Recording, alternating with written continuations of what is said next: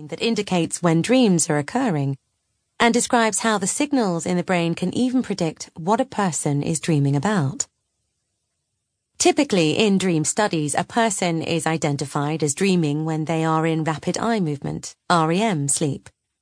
In the brain, this is indicated by high frequency electrical activity.